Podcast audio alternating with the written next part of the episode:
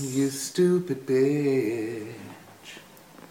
Yeah, you're a stupid bitch. You stupid bitch.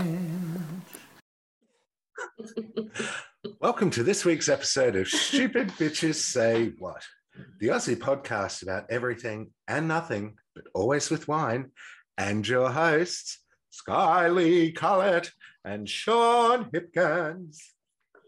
This week it's true crime, and we're stopping in the merry old land of England. Call, governor. Call. It's fucking. Anyway, strap yourselves in as we recount some truly terrible crimes that took place in the land of the crown. Ow. Sean covers the devastating investigation of the Soham murders, the case of two missing 10 year old best friends that ends in tragedy. Ooh. While I, Cara, while I cover Sharon Carr, aka the Devil's Daughter, Britain's youngest female murderer. Jolly Roger. What you drinking, Sean? Being a Hipkins? Well, you stupid bitch. This has been a long time in the making for us both. We Shall wanted we? to, um, yes, we shall. So, Invivo, you finish it off. Sevenly, SJP, also Sarah known as Jessica Parker.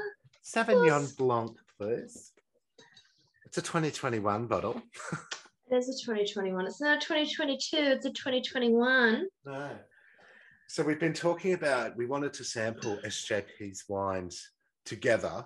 multiple times throughout season. This is the season finale, really, isn't it? It is, yeah. It's our official season finale of season four. But I think we wanted to do this back in season three season We did. We had big plans. Big plans. But then we found out it's also a low alcohol option. Yeah, so boo. like, boo, boo. stupid bitch. also, so- um, total disclosure, I have drunk it before. Wasn't a huge fan, but I'm going to give it another shot. Also, Ooh, um, this was thirteen dollars at the first choice. that's reasonable. The first time I looked at it, it was twenty. Um, when I actually brought it for the first time, I got it for fifteen, but they've dropped it down to thirteen. I think because it's so shit. Mm, well, it's not, well, from my personal taste test just had then, it's not shit. Like it's drinkable. It just tastes like apple juice. you can taste the severe lack of alcohol in it, can't you? It's Yeah. like it's like everything that we're against. It's almost like drinking no alcohol wine. Water wine. Yeah. Yeah, yeah, yeah. Let me have a go. Hang on. Just, just let me prepare the palate. Pucker up, darling. Okay, here we go. Here we go. First drink of the night. Excuse me, where's the booze? I know. It just tastes like watered down wine, watered down Mhm. apple juice. Yeah. So that is the reason why we weren't too enthusiastic about drinking it, because as you know, dear listeners, we Mm. do like to get pissed whilst podcasting. And look, that's not gonna do the SJP. SJP is almost a third member of this podcast in some ways, isn't she? Because she does feature a little bit from time to time. She does, but now I feel like Samantha to her. What's her name? Carrie. You were totally After judging her drinking, for a wine. after drinking that wine, yeah, Yeah, it's not going down great for me, but I just also ate my dinner. yeah. It's not terrible. It's just not good. And on a Friday afternoon, I after a good. long fucking week, we want something good, don't we? Good. We're like, Yeah. brr, brr, brr. Yes, but we do like to try and keep somewhat sober during our true crime ones. So So this will certainly do that, won't pairing. it? Yes, exactly. I feel like I'm going to be well hydrated after this podcast. then put a dash of sodas in it. Oh, actually, I might even put a dash of fucking vodka or something in there. Oh my god. And then you spew. and then I vomit. Um, how's your week been, please? Look, I have a truly funny tale to tell. You're going to be in stitches in a few moments. Oh God. So there was many things that have happened this week that I could have shared with our listeners this evening, but I, I picked I picked something that occurred this morning. Um, as you know, I like walking my dog in the early hours of the morning, and lately it's getting quite warm in the morning, so I have to go super early. And usually it's just me. My dog's a bit of a psycho. He's still a baby. He's not quite two yet. Um, so it's very not jumpy. No, Oh, it'll be two on Boxing Day. He was born Aw. Boxing Day two years ago. Yes, yes. Um, I adore him to death, but he's he's social in that like I, I, want to say he's not a people person, which is actually not true. He is a people person, but he just wants to kill you with kindness. Like he wants to lick you and jump on you and get in your lap. And he's a huge, giant, half husky, half red cattle dog. Um, so it, He's very just, outgoing. yeah, friendly. um, anyway, so uh, he's like a bit difficult in the mornings to get ready. Like once he's walking and he's been walking for about 10 minutes, he's chills out.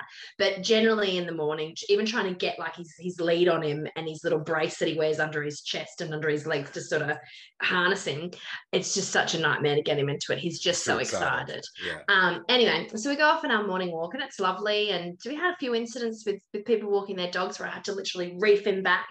Um, would never hurt another dog, would just lick them to death and Yeah. cry when he's trying to, but because he's quite big, people are, are afraid of him. So I have to sort of, you know, tug him back because people go, ah, don't bring him near my dog Heel Cujo. anyway, so walking, walking, walking, walking, um, and walking across a bit of a driveway, and my it was just like a little bit of a slanted driveway, and my foot my foot took a little bit of a turn at the ankle, and I went, oh. Um, but just at that moment, my dog decided to pull. So if I had just turned my ankle a slight amount, I would have caught myself and regained my balance. But he yanked on the lead at the same time, and I Oh. went ass over, face first. Hands captured me, legs out from under, complete planking on someone's driveway on the main road. Um, Did you hurt yourself?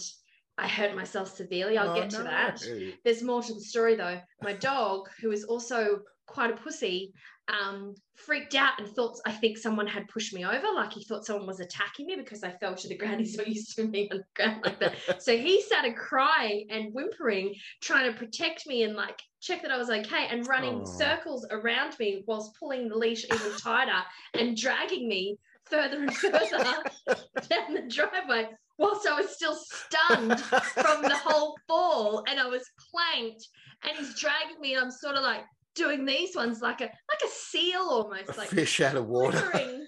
down someone's driveway and it wasn't like the main main road Ricketts Road it was the one that comes off it but goes down to all the estates so everyone's on their way to work and cars driving past you stupid bitch. and I'm sure that people were looking out of their windows or just about to leave their front door and went, oh, oh, look at this woman. Uh, I'm picturing when you witness a magpie attack, they're probably going, ha ha, look at that woman.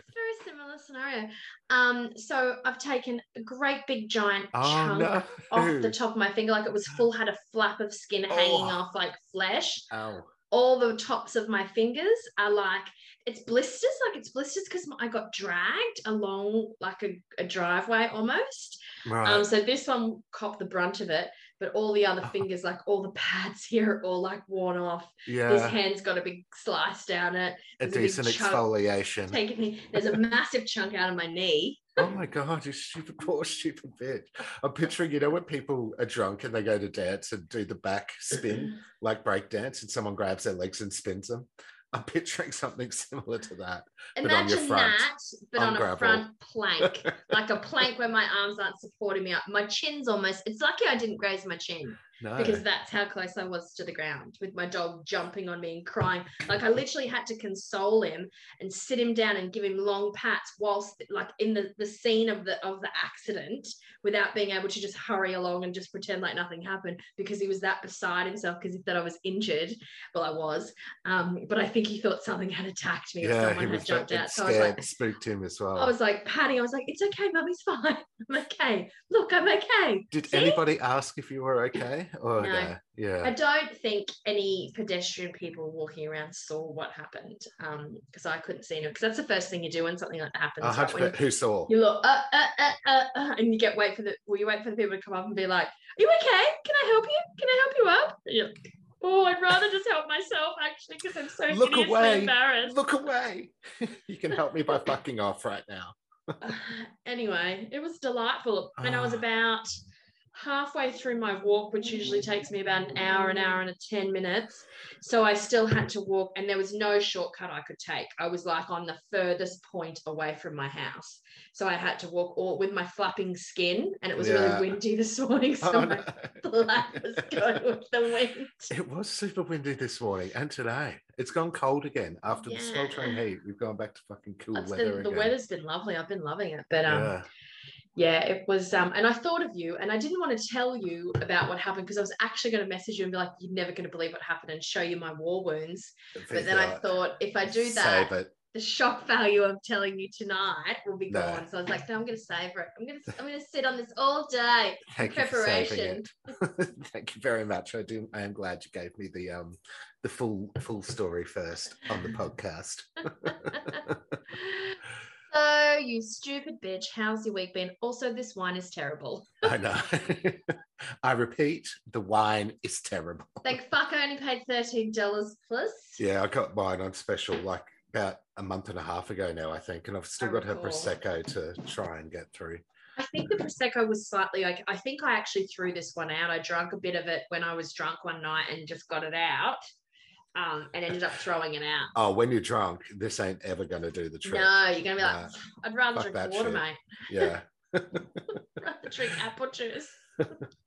um, my week's been good, you stupid bitch. We've um, we've got Dua Lipa tomorrow, so by the time you hear this episode, it'll be I did well not after know it was fact. tomorrow. I Mm. hate you so much. And I Look. could have brought tickets and I would have been in the perfect position right now to be going tomorrow night with you if I had got skin them. flap and all. We um we did, and because we did ask you about it, but you were in the midst of still living in the Central Coast, unsure. the borders hadn't even officially opened yet, remember? This is true. they were but hedging bought about the- whether they would. When Ticketek sent out the tickets last week, I think you know they wait until beforehand, just Mm. before to send them. We actually booked them in September last year. That's how long ago it was. But yeah, time's flying. So we're looking forward to seeing her. It's going to be great. We're going with Vinny and I are going with Maria and taking little Heidi, 10 year old Heidi, to her first concert. So it's going to be fun. She's going to love that. Yes, it's going to be good. Um, but we had a bit of an animal catastrophe, had in the pan, um, a couple of nights ago. We had a the great cat escape. Linus Cream jumped over to the neighbor's balcony and we couldn't get her back. She just was there and she, even though there's a little gap between our balcony and theirs, what she'd done is she jumped on our banister from the fridge on the, you know, the glass thing and had gotten across that way. So we moved the pots and all that shit, unblocking the gap so she could get through. But she's put on a little bit of weight lately, I think. So she couldn't really sort of get up the urge to get through. The neighbors weren't home. So even when we, we couldn't go in and get it through the balcony, and we're thinking, what the fuck are we going to do? We're there for 45 minutes, toys, cat food. Come on, come on. Trying to get her across. She was just distressed, meowing, and all this stuff. You could see she was distressed. Ah, So we know the person who lives on the other side of the balcony that ours connects to. yeah. So messaged him and said, Can you just stick your head over the balcony? It'll scare her and she might come through the gap. And it worked. She came over and she's like, Oh, hello, darling. And Lina shut herself right into the gap and then was pushing herself through, but she had to get on her side, wriggle. It took about five seconds for her to get through. And I didn't want Oh, to grab her. no. I. I didn't want to grab her and reef her because I thought she'd go back the other way. But fuck me, that bad cat. So yes, the um, outside is out of bounds now and supervised again. It's about the twelfth time we've enforced it. But yeah, so that was a bit distressing for us. But I did also oh get my, God. I also got my Care Bear in the mail today, um, yesterday, which was great. which is super cute. Um, you know, my Good cat, luck, Bear. Yes, do Swatties from our um, dining room window down out onto, you know, how the bus, my parents' bus that they're selling is parked next. So Swannies from there onto the bus, onto the ground. But he used to Oh. at the old house jump from the veranda down to the ground anyway. So he only really jumps on the bus because of convenience. Like It's he'll there. jump two stories. Like, Holy no shit. Yeah, yeah. Know, our um, we are a bit petrified of one of them going over. We don't know if they'd survive from our height. Yeah, oh, totally. That's way too high. It's very scary. But are supposed to land on their feet though. They are, whether it breaks and cripples them, they still are meant to be on land on their feet. so who's going first tonight in our UK merry old English true crime special, a last stop? So who's going first this week, you stupid bitch? Do you want to lead us in our English soiree of murder? Sure, I'd love to. I'd love to. Thanks. Hello, governor. So bad. I was actually trying to do an English accent, like trying to sort of try, but I'm terrible at accents, so I didn't even bother in that intro. Anyway. Uh, okay. So actually I think mine will be reasonably short to be honest. It's it's about two pages, yeah. Um, but have you heard of Sharon Carr? I don't think so. I did um look up when I was getting the little write up together. I had a look. Oh, actually. But I may look as you tell the story, it may reignite some memories from a true crime episode. Being the youngest female murderer in Britain, I'm sure she's featured in a couple of TV specials. Yeah, it's um it's quite shocking. So uh, Sharon Louise Carr, also referred to as the Devil's Daughter, is Britain's youngest female murderer. She was just 12 years old Jesus. When she brutally stabbed 18 year old Katie Ratcliffe, a stranger to her, as she walked home from a nightclub in Surrey in June of 1992, Jesus. stabbing her more than 30 times. They're the scariest ones, aren't they? And I mean, obviously, all murder is scary, but when it's just random like that, It gets worse. Like she's truly, you know, Fucked got up. some got some messed up issues. Yeah. Um, it took investigators over two years to determine Carr as a suspect, and that was Wow. basically, and I'll get to this bit because she had confessed and told people about it because she couldn't keep her mouth shut. Um, based on the placement of the body and the sexual mutilation, leading police to believe initially that a man was responsible um, for the crime instead of a 12 year old girl. That's how brutal it was. And look, I could be jumping to assumptions and all that, but if it's sexually, if there's sexual mutation and shit like that, that girl's had a rough upbringing. Well, they from my research, they do touch on it, um, but it's you know it's not a lot of information to be Mm. honest. Um, Yeah. So Sharon Carr was born in Belize in 1981 and into poverty. Relocating to England at the age of five, her parents separated shortly after, with her mother remarrying um, and serious domestic violence being reported in the relationship.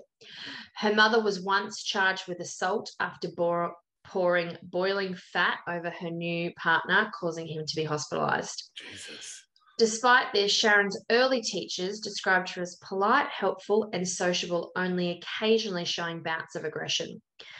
Later, she became disruptive and attention seeking, forcing the school to have social services intervene and placing her in foster care for a brief period, but she was eventually returned to her mother after about one month. On the 7th of June 1992, Carr randomly stabbed 18 year old apprentice hairdresser Katie Ratcliffe to death as she walked home in the early hours from Ragamuffins nightclub in Camberley. In total, Carr stabbed Ratcliffe, who was a stranger to her, 32 times with a six and a half inch knife through her ribs, in her heart, and in her vagina and anus. Oh God. Some of her some of her jewelry was then stolen. Following the attack, Ratcliffe's body was taken by Carr and some associates. Now, there's not much I couldn't like find a. I knew you were going to probably ask about this about who the associates were and what happened to them, but I can't find a lot of information. I'm sure it's there, but I And was, they're probably underage, and there's all that whole legality of what information they can release. Yeah. and I was a little bit rushed in my preparation tonight for true crime and my research. So a half stock a cu- cup of stock going into a meatball stew. yes, and many other things, many other things this week.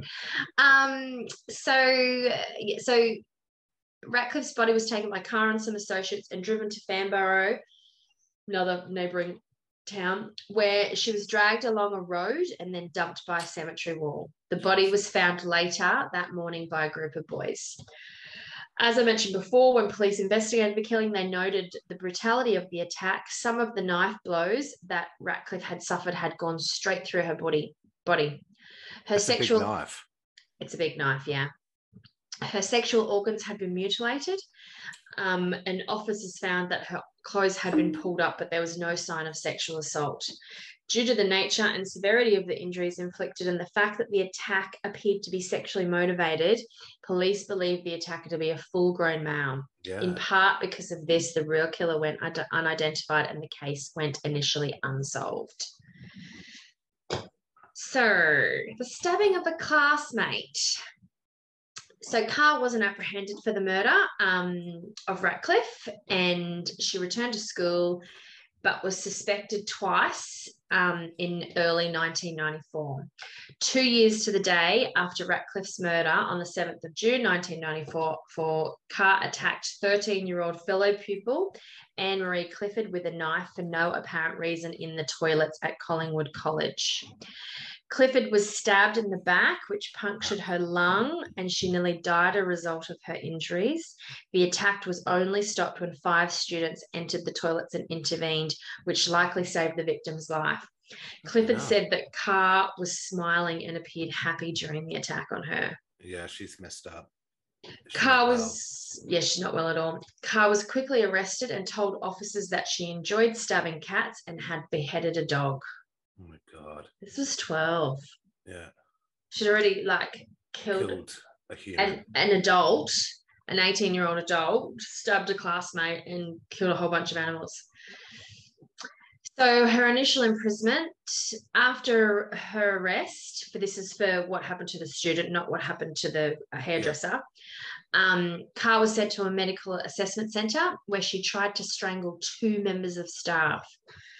She was charged with two counts of actual bodily harm for this, in addition to the charges for her attack on Clifford, the girl from school.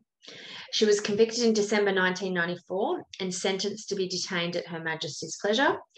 She was initially held in various psychiatric units, but continued to regularly, seriously assault other females, and so was transferred to an all boys unit Oh um, at Aycliffe Sec- Secure Centre. Yeah.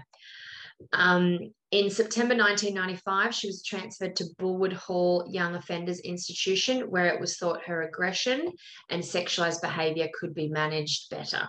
It sounds like she needs to be in solitary. Yeah. And you have to wonder about what level of meds they were giving her, too. Yeah. Like, seems like she needed to be full medicated just to protect her from other people because that's how dangerous she was. Yeah. She's fucking, and at this point, she was 14, mate. So soon after her transfer to Bullwood Hall, staff discovered that Carr was talking about the killing of Katie Ratcliffe, the hairdresser, to friends and family on the telephone and in her diary.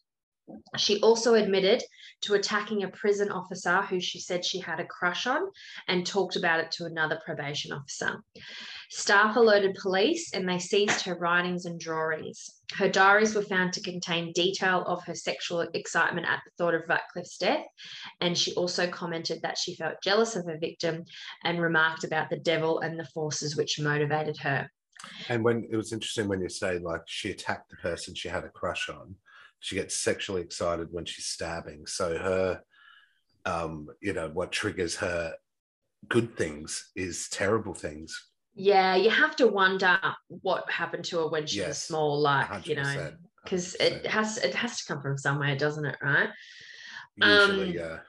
So, uh, Carr had written in her diary, I swear I was born to be a murderer.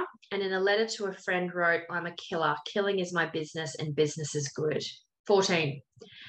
She had also drawn pictures of the knife involved. Detectives questioned her on the murder and she confessed to the killing, admitting that she had repeatedly stabbed Ratcliffe. She graphically described one particular injury and provided details of which the police had deliberately withheld, meaning that she had knowledge that only the killer would have. She also knew that a bracelet had been stolen, which police had never revealed. She helped police film a reconstruction of the murder in which she acted out the murder, and when questioned about the attack, repeatedly laughed about the details. Police found that Carr had a long history of cruelty to animals, having once decapitated a dog with a spade, and concluded that she was probably suffering from a form of psychopathic disorder. Yeah, it's never a good sign when animals get fucked over as a child. No, I'll tell you what though. Um, in getting to this story, there was two other stories, and I'm not talking about that. I know what you're probably going to think the Jamie Bulger one. Um, that's Yeah. a horrific, horrific story. I wasn't going to Um, do that either. But there was two others that led me to this story about young people in England um, who've murdered small children, and they've all been like 12, 13. Like it's Scary. yeah, it's it's really Yeah. full on. There's a couple of really really horrible horrible stories, but this one I picked because she was the youngest, and also it's not as graphic as some of the other Oh, thing, other children. Jamie Bulger one, yeah. I looked at that too and I thought, no, I can't do that. But there was a couple of others that were similar circumstances, unrelated, which were just truly awful. Mm. Um, so the murder trial, she was charged with the murder of Ratcliffe in May 1996. Um, on the 25th of March 1997, after a month-long trial, she was convicted of murder. The jury had deliberated for five hours before reaching a unanimous guilty verdict, choosing to convict her for murder and not manslaughter. The, which why would it be mur- manslaughter anyway? Because she admitted to of it. Yeah. And she confessed and the brutality. Yeah. Um, I guess because she was a child, maybe they were trying to give her a lenient sentence, but that didn't work out anyway. Good. The conviction meant the conviction meant that Carr was officially Britain's youngest ever female murderer, having only been 12 at the time of the killing. Um, and then Mary Bell, it talks about, was infamously convicted at age 11 of killing two boys in 1968, but she was convicted of manslaughter, not murder. That's a horrific story too. I read that one in coming to this one. It's awful. Um, when sentencing Carr, the judge remarked, What is clear is that you had a sexual motive for this killing, and it's apparent both from the brutal manner in which you mutilated her body and chilling entries in your diary that killing, as you put it, turns you on. You are, in my view, an extremely dangerous young woman. Carr was smiling as she left the dock after the conviction. I was thinking that. She's probably sitting there thinking, I don't give a fuck, dude. Yeah. She received a minimum of 14 years imprisonment after her trial. So she got life, but with 14 years, you know, Minimum. probation, Jesus. good behavior. Um, a criminal psychologist noted the extremely unusual nature of the case, saying this is a difficult case to understand. One can find precedents of young children killing other young children, but in this case, it was a child killing someone who was almost an adult. She was branded the devil's daughter in the press. The media reported extensively on the historical conviction of such a young murder, highlighting her obsession with death and violence. Carr's case has been noted for being particularly unusual. Whilst female murders are themselves uncommon, females who kill strangers are even more unusual, and the case of a 12 year old girl killing an adult stranger has been described as unique. Yeah. Carr remains British, Britain's youngest female murderer. Jesus Christ. So, um, two things. She's tried to appeal to get out, and they Yeah. continually don't let her out. Good. So, she's in her 40s now. And I'd say Um, her behavior in prison isn't exemplary. No, she's just prone for violent outbursts, for attacking inmates, attacking guards, attacking, you know, specialists, whatever. Um, and She quite. Horribly, but she was also engaged um, to another murderer who was accused of murdering his parents, uh, Robbie Lane. So they were due to marry, um, but then they called it off. Apparently, Oh, after why? hearing of each other's evil deeds, Oh, wow. allegedly. Because they probably realized um, that bitch or that asshole is going to kill me before I kill him or her. Well, they were never really going to get out. They were both on life sentences. So I believe they were allowed some visitation. Um, it must have been, do we ever figure out what the deal is with like co ed prisons yeah. in the UK? I think Vinny said that he doesn't think that happens in, in Ireland. But maybe they must allow day visits or something. They must allow some Well, level of go out. socialization. Yeah, and I think because remember the they were on day release, so they probably go out as a group on day release or something. Maybe I don't know. So it says here the wedding plans were thrown in the bin after Sharon read that Lane, Robbie Lane, the guy that he was going, she was going to marry, had gorged his mother's eyes out. Oh God. Um, and it seems Lane was pretty disgusted by the sadistic murder carried out by his bride to be. It's kind of rich, isn't it? It's like, don't fucking judge me, asshole. They even brought the rings, which had to be sent back. Oh no. Hopefully they got store credit for it at least. or Um, just Cheezels or something. Both were given life sentences, so arrangements were made for the chaplain to marry them in the chapel of the Mm. prison, or a shared prison, I guess. Yeah. Bloody hell. That is terrifying to think that a 12 year old was capable of that. And you'd hope to think as an 18 year old, like if you were that 18 year old, you'd be able to fend them off. But fuck. Well, it was her a and a couple of night. friends. so Right. it wasn't just her on her own. And because they had a car, it tends to you, you tend to think that one of them was old enough to be driving. yeah. So, um, and she, it also talked about her childhood. She was quite infatuated by older men, um, or older teenage boys. So it might have been a couple of teenage boys that she was Yeah. with that could easily sort of, you know, and shit. yeah, could take control of the situation on her behalf. And Mm. maybe they freaked out when she did something and backed off, or but they helped take her car, take her up to the cemetery where they left her. Yeah. And she At had least a one. fucking knife anyway, too, didn't she? Mm. No escaping that shit. Oh, that wine is gross. no. And I'm looking forward to getting through it, this podcast, just so I can drink something else. Man, it's disgusting. All right. So strap yourself in. This one's a bit of a big one, um, but it's the Soham murders, but it really covers the investigation behind a lot of it because it's quite. Never heard of it. Um, I'd seen a, a special on it before, and when I was talking to Vinny, I'm like, which one should I do? I was looking at some big profile English cases like Dennis Nilsen and stuff like that, and I thought if you're doing those ones, you really have to get all the research right and shit Mm, like that. mm. Um, but this one, yeah, it's quite quite tragic and sad. You're saying your research is wrong. no, my research, research is flippant. Cut, paste, cut, paste, cut, paste. yeah, exactly. Thank you, Wikipedia. So or Murderpedia, if you will. yes, at 11:45 a.m. a.m. on Sunday, the 4th of August 2002, 10-year-old Jessica Chapman left her home to attend a barbecue at the home of her best friend Holly Wells, also 10, in Soham. When she left, Jessica told her parents of her plans to give her friend a necklace engraved with the letter H that she'd pur- purchased from her for her on a recent family holiday to Menorca. So they hadn't seen each other for two weeks, dead excited to catch up. That day, the girls listened to music and played computer games. And in the afternoon, both girls changed into some distinctive replica Manchester United football shirts. So those big red, bright red shirts. I'm familiar. Holly's mother took a photograph of the two friends before the children then ate dinner with the other house guests. House guests. They then returned to playing in Wells' room just after 6 p.m. Shortly after that, the girls left the Wells residence without informing any of the house guests Oh no. to purchase sweets from a vending machine at the local sports centre. At 8 p.m., Nicola Wells, Holly's mum, entered her daughter's bedroom to invite the girls to say goodbye to the house guests, only to discover that they were both missing. Oh my god. Alarmed, she and her husband Kevin searched the house and nearby streets. Minutes after their daughter's 8:30 p.m. curfew had expired, Nicola phoned Jessica's home to ask if the girls were there, only to learn that Jessica's parents were also worried that their youngest daughter had not returned home. So she wasn't sleeping over. She was supposed to be home by 8:30. She was meant to head back home, yeah. Following subsequent frantic efforts by the families of both girls to locate their daughters, they were reported missing by their parents at 9:55 p.m. Police launched an intensive search for the missing children.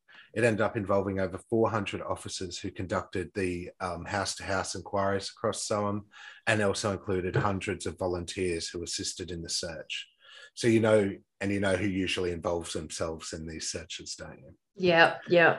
It ended up being the biggest police hunt in England at the time, but there was also some criticism in the lack of attention the case received in the initial hours after the girls went missing, which is seen as the golden hours of an investigation. Like So where's Soham? Whereabouts is it? So it's about it's north of London and it's about half an hour sort of out from Cambridge. Okay. The police released the photograph that Nicola Wells had taken of the children less than two hours before that the girls went missing, wearing their Manchester United football shirts. And the parents of both girls stated that their daughters had been wary of talking with strangers, having been warned not to trust people that they did not know from early childhood. So there was confidence they wouldn't have gone off with the stranger willingly. Mm. So, suspecting the children had been kidnapped, investigators questioned every registered sex offender in Cambridgeshire and neighbouring Lincolnshire, which included 15 high risk pedophiles.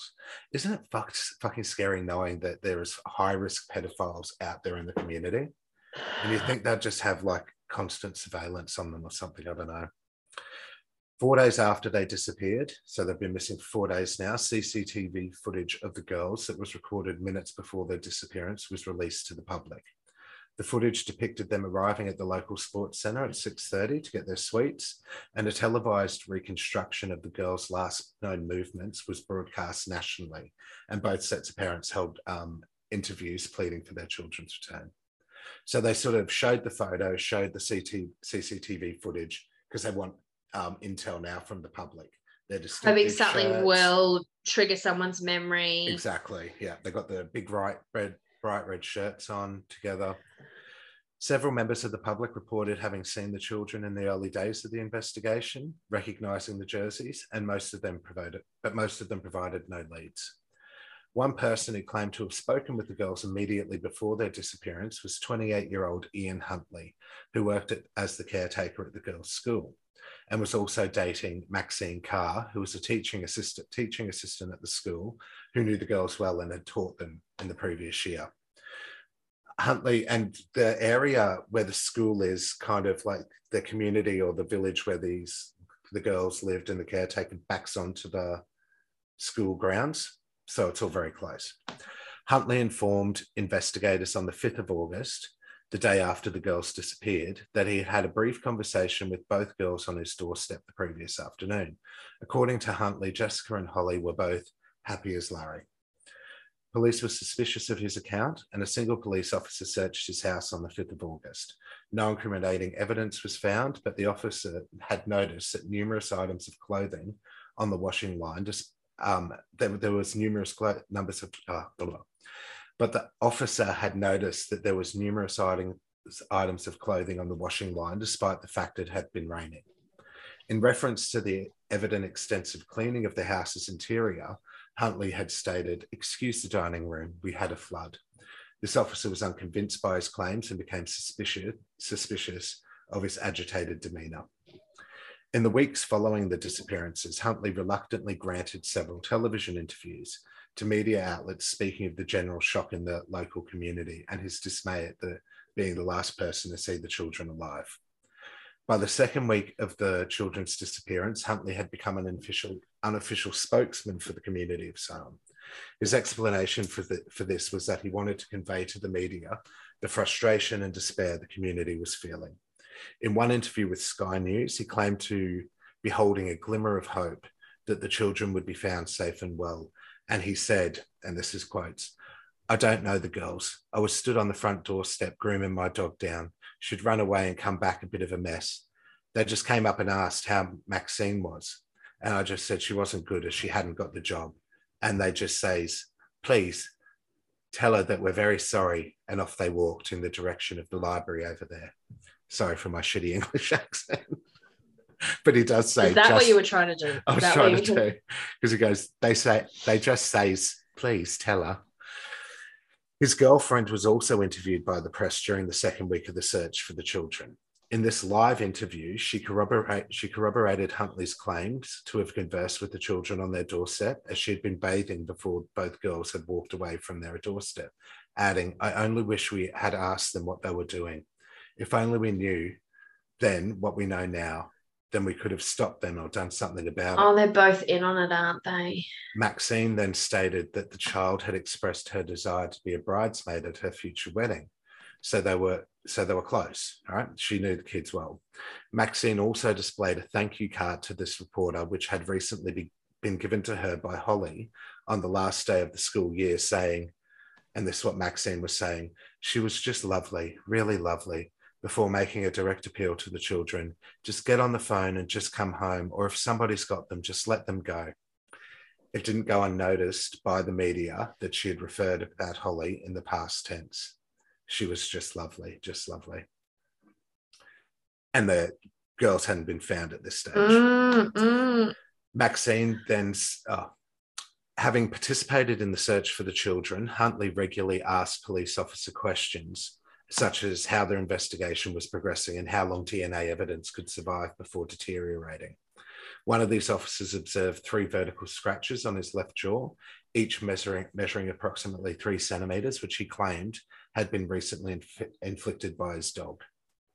On the 16th of August, 12 days after the girl's disappearance, Huntley and Maxine were first questioned formally by police.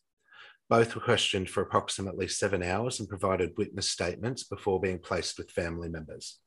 Police had also received information from several residents who had recognised Huntley on the TV um, interviews that he had given and recalled that he had been accused of rape several years earlier. Others said, also said, that contrary to her televised claims, Maxine had been socialising in Grimsby Town Centre, which is a fair way away from Soham, um, on the night of the girl's disappearance, and that she was not at home in Soham as she'd claimed in the media. She said she was in the bath, didn't she? Mm. So the same evening, police conducted a thorough search of, with the same evening that they'd after they'd questioned her and put them with their families. Um, the police conducted a thorough search of both Huntley's residence and the grounds of the Soham Village College, the school, where Huntley had worked as a senior caretaker as the couple remained under police watch at se- separate locations outside of Soham. Each room of Huntley's home had evidently been recently and meticulous, meticulously cleaned, and the search of the home revealed many items of major importance to the investigation. The evidence and artifacts were not made public at the time, but the items recovered from the school grounds included items of clothing the girl had been girls had been wearing when last seen. Their charred and cut Manchester United shirts were recovered from a bin in a hangar at a place at Huntley's work. Fibres recovered from these gar- garments were a precise match to samples received retrieved from Huntley's body and clothing, as well as from his home, and his fingerprints were also recovered from the bin. Oh. Huntley's car was also forensically examined, which revealed that the car had been recently extensively cleaned and traces of a mixture of brick dust, chalk, and concrete were found in the car. A cover from the rear seat was missing, and the lining of the boot had been recently removed and replaced with ill fitting section of household carpet. Having discovered the children's clothing at the school, police decided to arrest Huntley and Carr. So at about 12.30 p.m. on the 17th of August, um, 13 days after the disappearance and the day after the searches of the Huntley's residence and workplace, a game pe- gameskeeper discovered the bodies of the girls lying side by side in a five-foot dip, irrigation ditch, more than 10 miles east of Soham. He immediately reported the discovery. But not at the school. No, ten, so 10 miles east of um, the Soham. He immediately reported the discoveries to the police and when their bodies were found, their corpses were in, advan- in an advanced state of decomposition. In an apparent effort to destroy forensic evidence, the murderer or murderers had attempted to burn both bodies. Despite this, investigators rapidly deduced who the two victims were most like who, who the two victims most likely were, yeah. and that they had not died at the location of their discovery. During initial questioning, Huntley refused to answer any questions and appeared evasive, confused, and emotionally detached, often drooling during police's during the police's attempts to question him in an effort to feign mental illness. This left police with no option but to refer Huntley to a mental hospital to undergo an extensive psychological evaluation. Maxine, however, quickly confessed to detectives that she had lied about her whereabouts and her partner's actions on the 4th of August.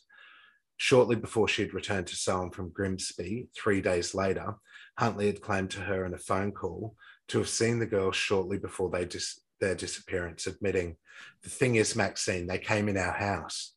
According to her, Huntley then informed her the children had entered their home in order that Holly could stanch her nosebleed. She had a nosebleed, he said. He then claimed to her that Jessica sat on the bed as he helped Holly control the bleeding from her nose before both girls had then left their home.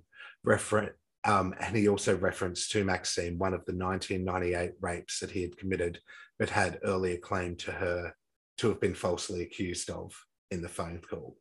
He then began vo- voicing concerns as to again being falsely accused of his involvement on this occasion, also claiming his previous arrest had caused him to suffer a nervous breakdown. So he's blackmailing her emotionally, basically. She had therefore later agreed to conduct to concoct a false story with her partner to support his version of events. She has to be the dumbest bitch ever. There is um, and it came out afterwards, and then there's a lot of specials, 10 years on, 20 years on from the Soham murders that do like there's a special out uh, England is releasing a like three part miniseries called Maxine this year that's sort of her his wife's sort of journey, I guess, about it through it all. So, he they were married. I thought they were getting they were- married. No, they were just oh sorry, did I say wife? His partner. Oh, they okay. um they but accounts have come out where there was extreme physical abuse like where he'd bash the shit out of her and when you see her in the interviews you can see she looks like a broken woman as well Mm, mm. um and also other counts of um child molestation and stuff with him so he's a- an absolute downright scumbag no excuse but she's obviously a battered woman in no this excuse. situation No Yeah. excuse.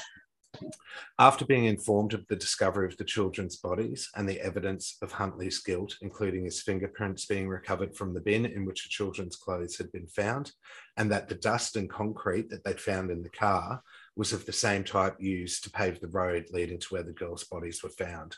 Oh God. And it was around that wheel arches and on the pedals of his car and shit. Maxine burst into tears, shouting, No, he can't have been. It can't have been him. He hasn't done it. Despite these revelations, she initially remained emotionally attached to Huntley and professed her belief in his innocence to both the police and her family. Huntley's mental state was assessed to determine whether he suffered from any form of mental, illness and whether he was mentally competent to stand trial. It was concluded that although psychopathic, Huntley did not suffer from any major mental or psychotic illness and was deemed mentally competent to stand trial. Good. Huntley was charged with two counts of murder, to which he entered a plea of not guilty. Maxine was charged with two counts of assisting an offender and one count of perverting the course of justice. During the trial, it was revealed that on the last day of the friends' lives, and by pure chance, they had happened to pass by Huntley's home at a time when Maxine was not present. Huntley had deliberately lured the girls into his home at and that both girls had been murdered shortly thereafter. With cell site analysis showing Huntley had switched off Jessica's mobile either outside his home or within the grounds of the school after both girls had been murdered. Through mobile phone records and eyewitness accounts, Maxine was placed in Grimsby on the evening in question.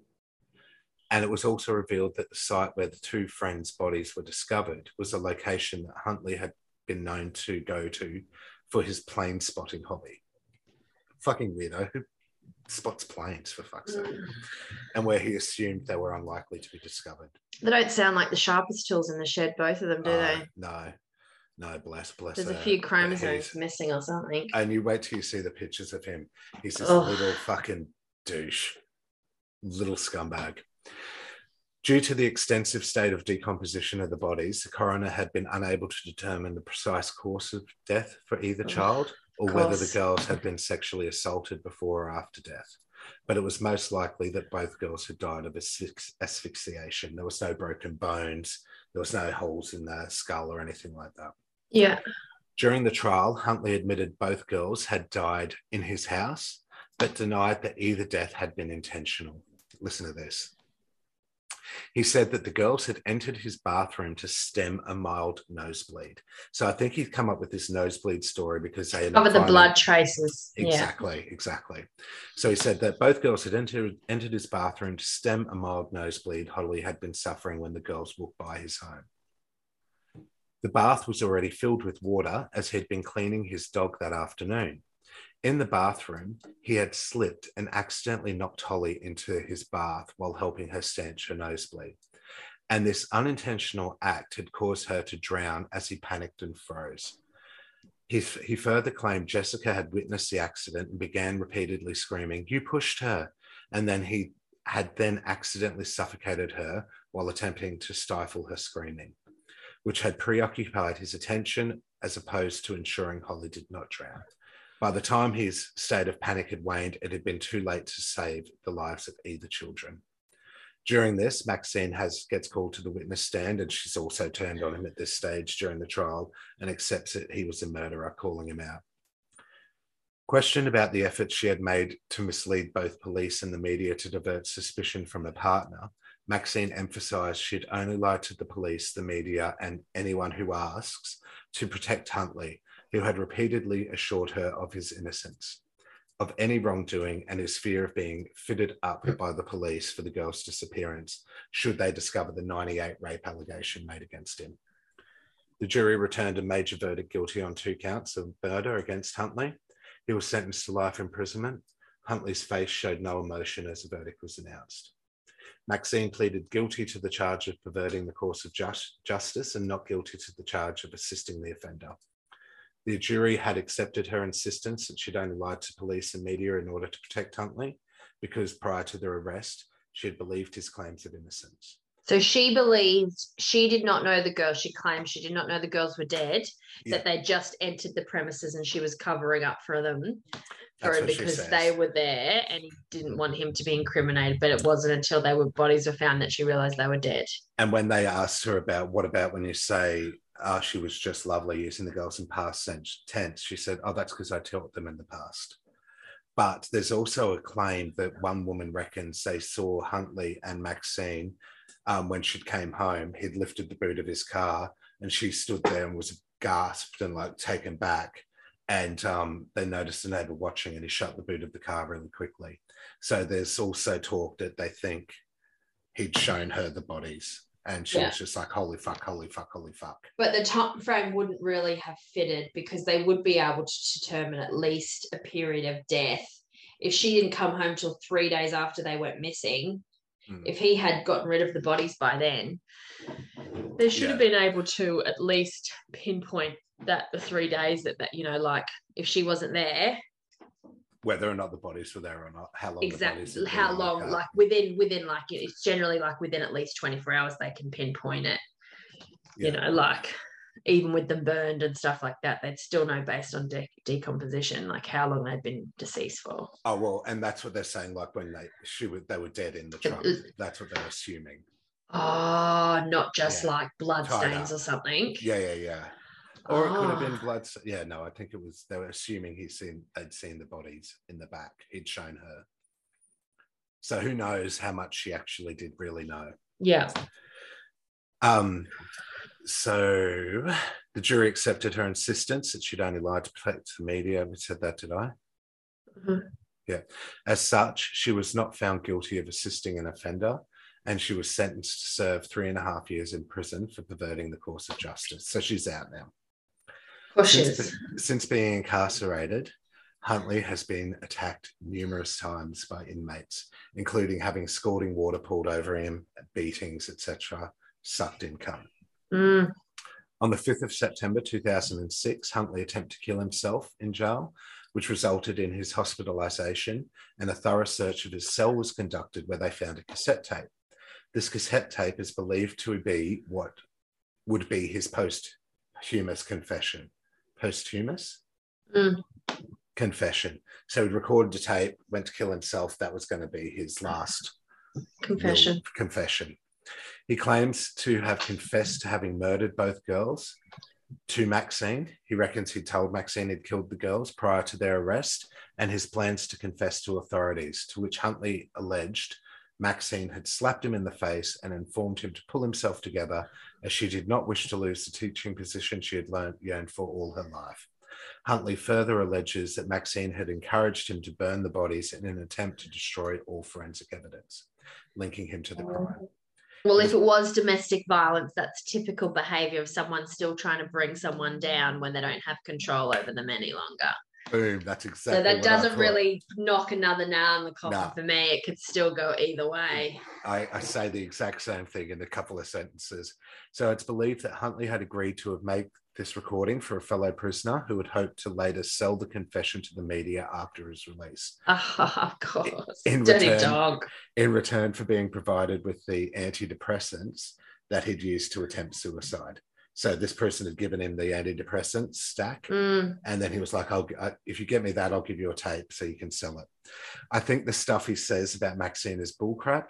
It's come to light afterwards through many witnesses how he used to physically abuse the shit out of her. So this would be his last attempt to try and fuck her over for turning against him. And yeah, still in prison. And wait, and I mean, I don't want you to wait and see, but when you see the picture of these two beautiful little angels, it's fucking heartbreaking. Oh my god. I'm totally gonna watch the special. Yeah, so that's that. That was awful. Yeah, it's so sad. But it's funny because like the police investigation in it is super interesting in the way Mm. that they sort of get their intel. No, it's him like have a hunch from the very beginning and just have to find the evidence to build the case. But sometimes that can go the other way too. They can get 100%. stuck on the hunch and then they try to build the case yeah. around And then he's you know, trying to act the all suspect. and you see him when he's talking, like he's unassuming, like he doesn't look like someone that would do something like this, but he just does look like a little fucking knacker scumbag. There was a guy who said he saw them um, having a fight well before this, before they moved to Soham. Um, and he was literally had her in a headlock out the front and just punching her in the same spot in the head. And the guy said to him, Oi, mate, rah, rah, rah. And he said something like, Come up here. So he ran up the stairs to stop him. And as he pushed him, the guy, um, Huntley, fell over.